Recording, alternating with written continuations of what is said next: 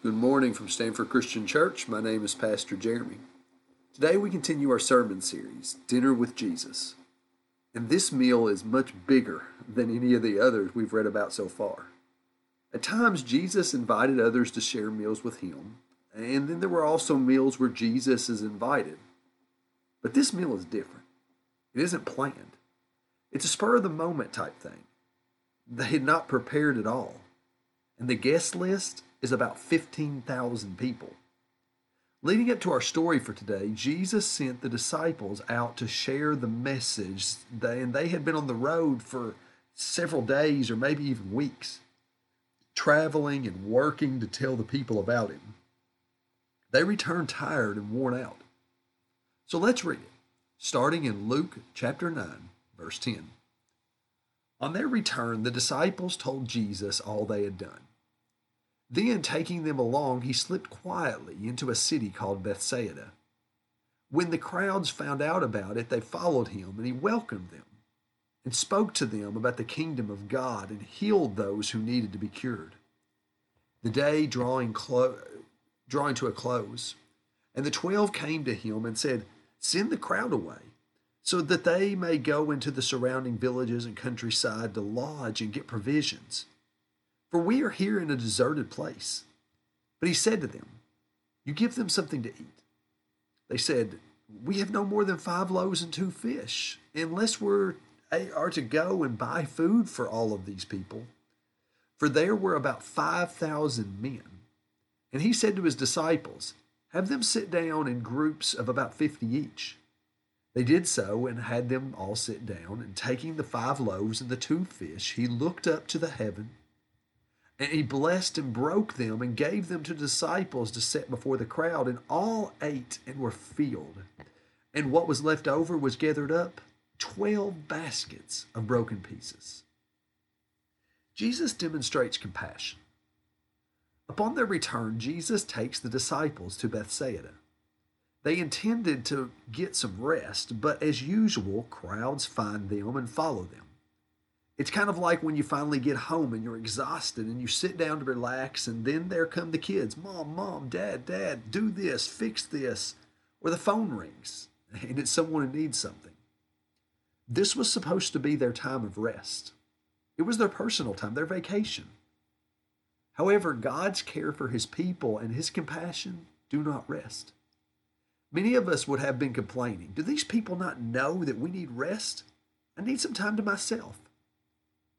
Even though Jesus and the disciples are tired, they continue meeting the needs of the people around them. In the second half of verse 11, it tells us that when the people followed Jesus to the place where they had planned to rest, he welcomed them and spoke to them about the kingdom of God and healed those who needed to be cured.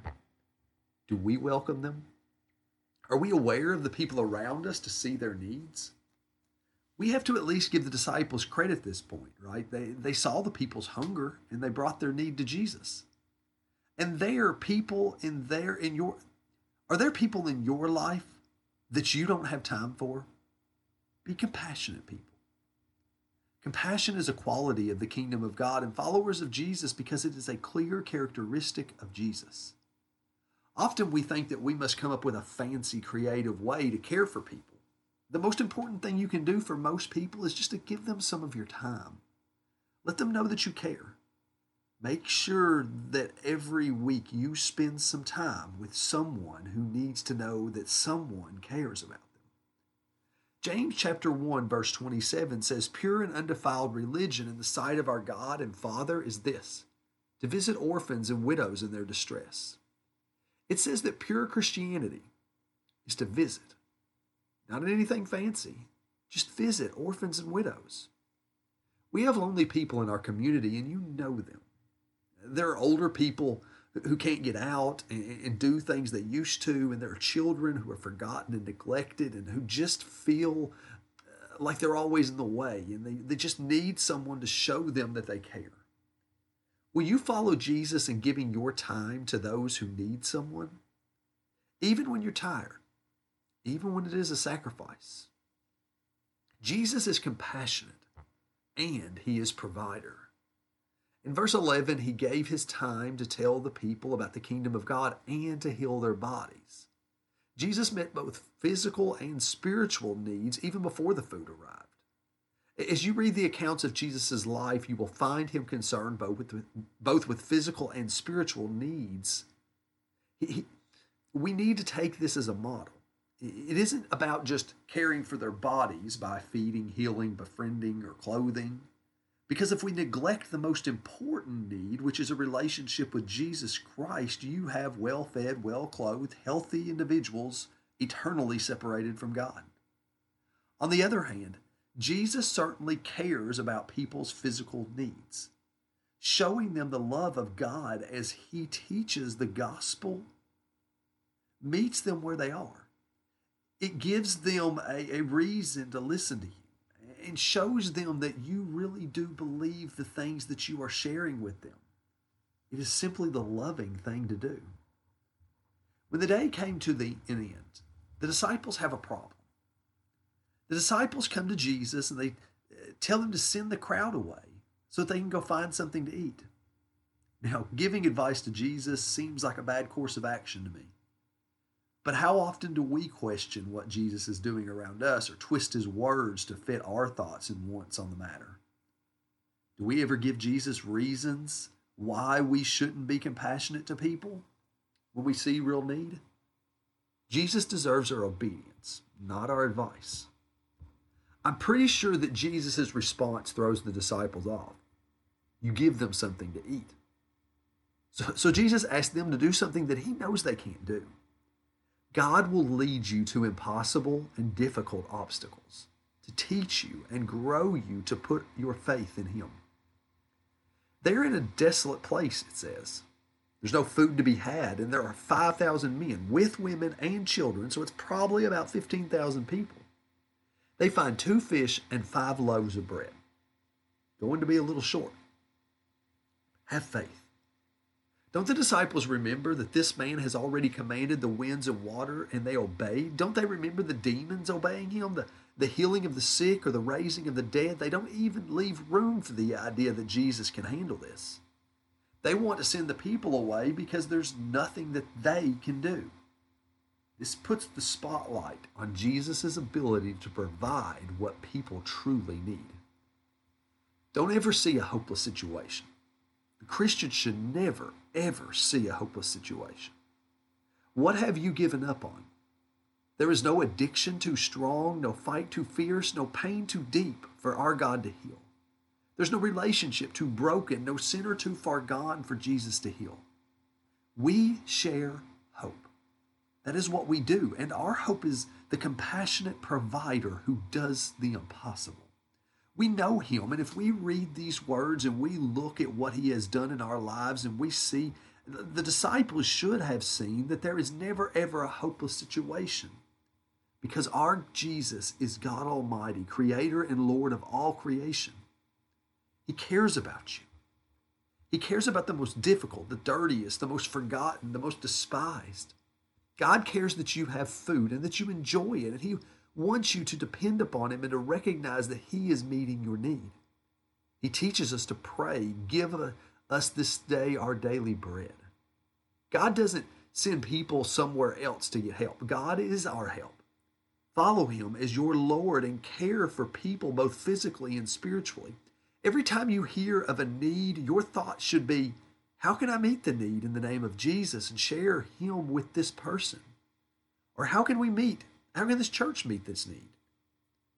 How often do we just put our blinders on and pass by on the other side of the road, expecting that someone else will help? Is that what the church wants? Do we want people to look to Jesus and his followers to meet their needs, or are we telling them to go somewhere else? In that case, we betray the gospel of Jesus Christ because the very heart of it says, I alone can meet your needs. Our God is compassionate follow him and care for people physically and spiritually. Jesus' miracle meets their physical needs, but don't miss the spiritual nourishment of the story. This story declares to us the divine and love of Jesus. He meets physical needs, and so should we, but he is primarily concerned about their relation to God because God is provider. In a place where there is great need, Jesus provides. He provides in a miraculous way, in a way that no one else can because he's God. Men, women, children, Jews, foreigner, the wealthy, the poor, those who are upright, respectable, and those who are sketchy, they're all eating and being satisfied filled by Jesus. The Gospel of John tells the story in chapter 6, but it also tells us that the next day the people tracked down Jesus again. And in verse 25 of John 6, we read When they found him on the other side of the sea, they said to him, Rabbi, when did you come here? And Jesus answered them, Very truly, I tell you, you were looking for me not because you saw signs, but because you ate your fill of the loaves. Do not work for the food that perishes, but for the food that endures for eternal life, which the Son of Man will give you. For it is on him that God the Father has sent his seal. Then they said to him, What must we do to perform the works of God? And Jesus answered them, This is the work of God, that you believe in him whom he has sent. The food that Jesus fed them was physical, and it was real, and it satisfied their hunger, but it was much about much more than that. It pointed onto the eternal life that Jesus provides. The meal is a glimpse at the world that Jesus is bringing. Every time we take communion, we eat of the miracle of Jesus, not multiplying bread and fish like in this story, but, but his flesh and his blood given for us and then resurrected. The people who shared the bread and the fish, they will get hungry again. But when we live off of Jesus, He is our food, our nourishment, our He a provide a provision that endures for eternal life. In this meal, we see that Jesus as compassionate, perfect provider that eternally satisfies us. When the people get done eating, they'll pick up all the loaves and it will fill 12 baskets full. They were more than satisfied. Can you imagine a food that is so good that you would never, ever need another bite of anything ever again? It would fill your stomach, nourish your body, and satisfy your taste unending. That's the spiritual reality that Jesus is describing. We are made to be with God, and our hearts are restless until they find rest in Him. Our sin separates us from Him. We're starved apart from Him. But God loved us too much to leave us in that state. Jesus came and lived a sinless life, died to pay our penalty and forgive our sins, and rose again to provide eternal life to all who come to him. Thank you so much for listening to Stanford Christian Church today. Once again, my name is Pastor Jeremy. Go to our website, www.stanfordchristianchurch.com. Once again, that's www.stanfordchristianchurch.com. Once you're there, click on the Contact Us tab. Let us know you're listening and uh, how we can connect with you and uh, how we can pray for you. Also, you can click Give to support our ministry, as well as there's a tab for First Time. Uh, we would love to have you come and join us any Sunday morning, 10:50 a.m. Uh, and you can click on that First Time tab, and it'll just give you some information, let you know what you can expect that first time, uh, just to make it a little more comfortable for you as you come in. Also, October the 22nd 5 to 7 p.m. We're going to be having our fall festival. There's going to be all kinds of uh, good food and uh, fun uh, for the kids and fellowship uh, for everyone. Uh, so come and be a part of that on October the 22nd, 5 to 7 p.m. Come and join us anytime. We'd love to see you. Have a great week. Love God, love others, and tell somebody about Jesus.